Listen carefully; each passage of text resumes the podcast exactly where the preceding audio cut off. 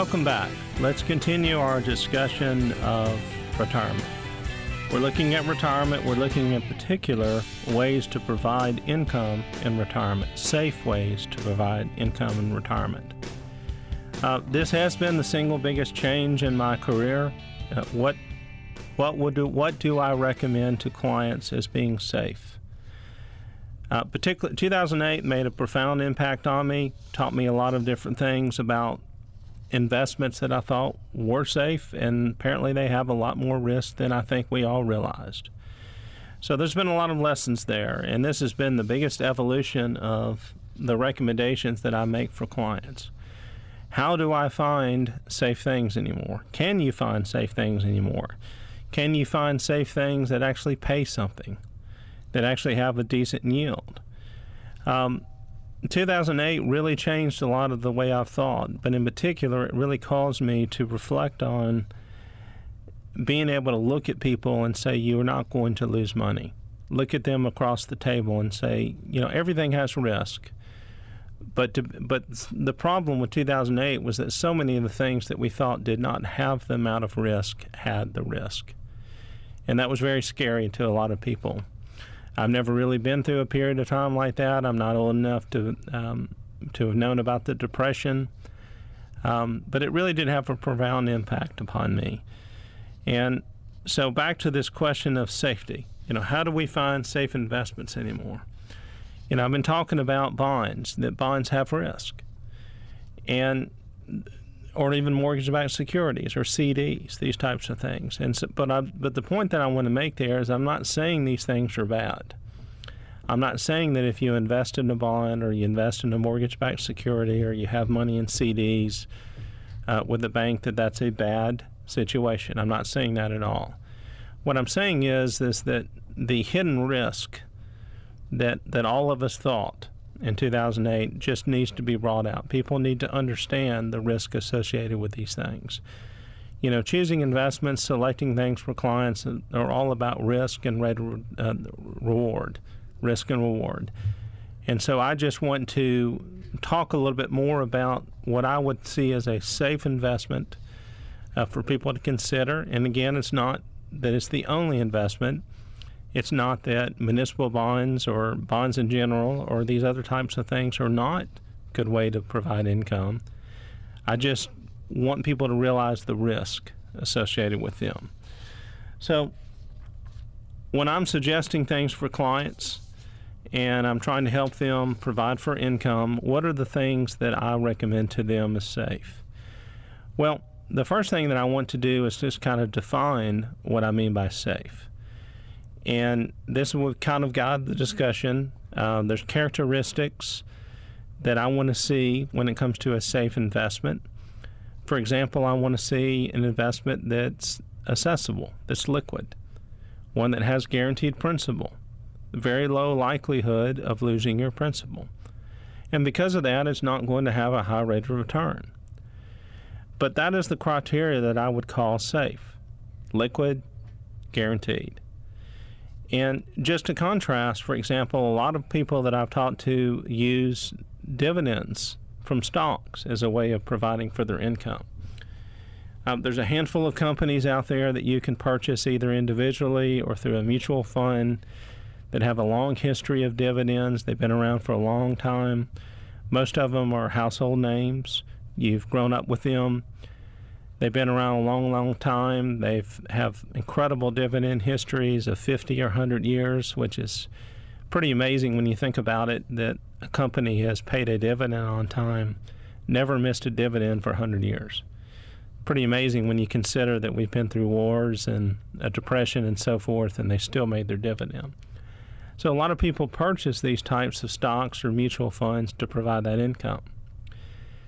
And the dividend that's viewed, the dividend from these stock, from these companies and these stocks are viewed as being almost guaranteed because of the historical evidence that they're always there.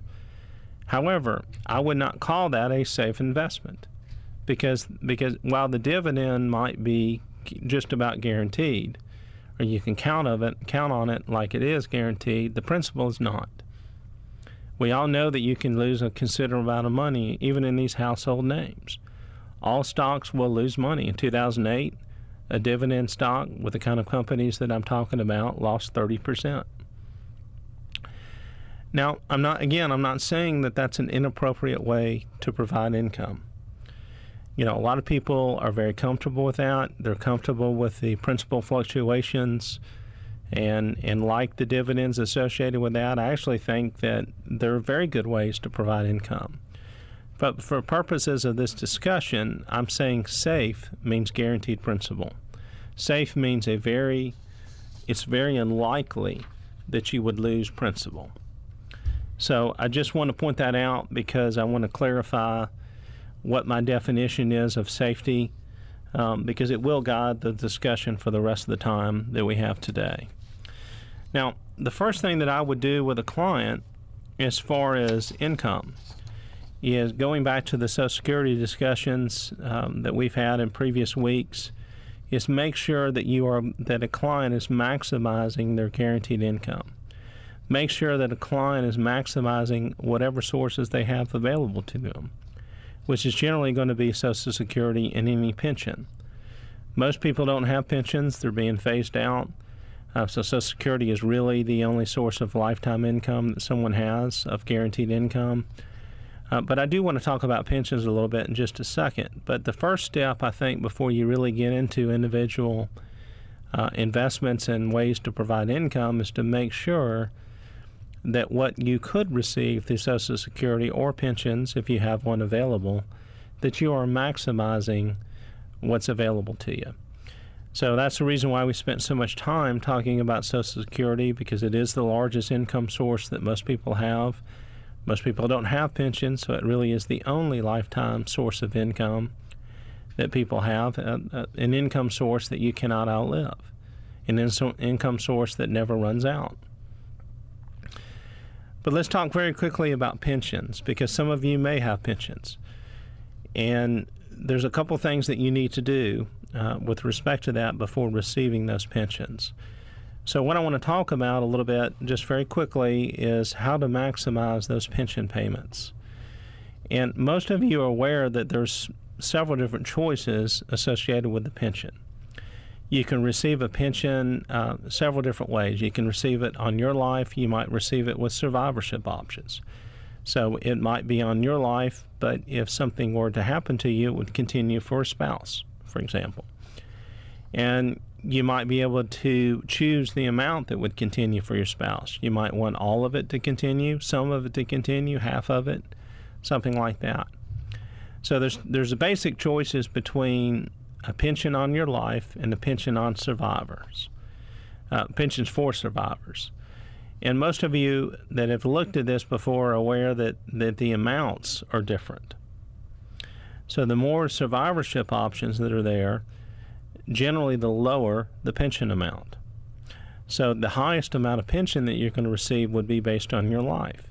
If you have a survivorship option that continues that payment for your spouse, it's going to be lower. So the planning that I want people to look at is is what is the difference between the two. And let me just give you a quick example uh, to kind of illustrate this and so forth. Um, suppose that you have a pension payment on your life only for four thousand a month. So as long as you're alive, you can receive four thousand dollars. But when you pass away, that goes away. Or you have a choice between uh, a pension that's based on your life, but 100% of that is going to go to your survivor, to your spouse, typically. And for that, you're going to only receive $3,000 a month. So you could receive $4,000 on your on your life, or you could receive $3,000 on your life with the $3,000 continuing for a spouse. So the planning that involves maximizing your pension payments involves asking the question about what is the difference? What is the cost difference between the two? In this example, uh, what is the difference between the four thousand and three thousand dollars? So one is a thousand dollars lower. What is that? What are you paying for for that? Well, what you're actually paying for is life insurance. So you're actually buying life insurance through your pension plan. That's really what you're doing. So the planning that I want people to look at is what else could they do with the money? What else could they do with that thousand dollars? Could they go out and could they purchase life insurance for less than a thousand dollars that would continue that income for a spouse so then they could take the higher amount and pocket the difference? So one of the planning things that we like for folks to do is to look at taking the pension on their life only. In this case, it would be four thousand, and taking that thousand dollar difference and seeing if they can purchase some insurance to continue that income for their survivor, and if they would be able to do that for less than what that difference is. And you will find some of the times with certain employers that you could do that.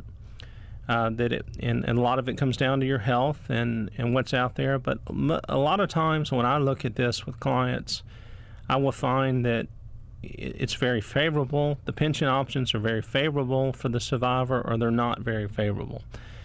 And so I will encourage folks a lot of times to take the survivorship options, and that generally is when the cost is not dramatically different. But a lot of times I see employers that it is dramatically different.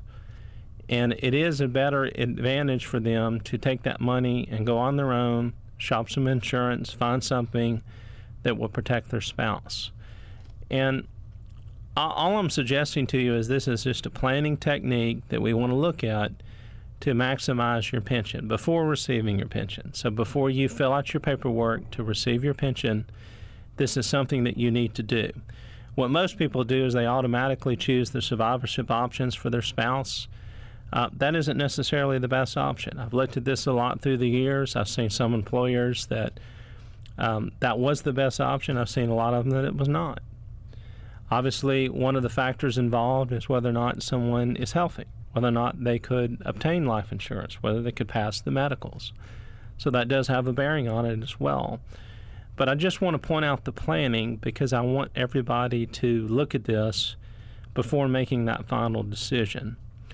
And I just want them to understand what they're really doing uh, with these cost differences in buying insurance through their pension plan and how they might be able to do better on their own. There's a number of insurance policies out there that you, um, it's a very competitive world uh, of insurance. There's a number of different situations that a lot of people can go out and actually better their situation by doing that. Um, so that is just uh, the first step that I like to always go through with clients as far as um, providing income for them is make sure that the guaranteed sources of income that we maximize those amounts, that we're taking full advantage of Social Security, the filing strategies associated with Social Security, that they're not one of the casualties associated with uh, 90% not receiving their full benefit, but also wanted to look at, at how they can maximize their pension as well. Now, beyond that, what else can we do? And this is where I'm just going to have to wrap up and we'll have to cover this next week. But beyond Social Security and pensions, what else can you do? What else can you do on your own? Uh, are there other ways that you can find guaranteed income from your savings that fits this criteria of liquid, uh, guaranteed rate of return? You know, it's not going to have a high rate of return uh, because it is guaranteed, but what else can we do? And we'll have to pick that discussion up next week and look at those different options. I've got some specific things to um, suggest to you beyond that, and we'll look forward to talking to you then.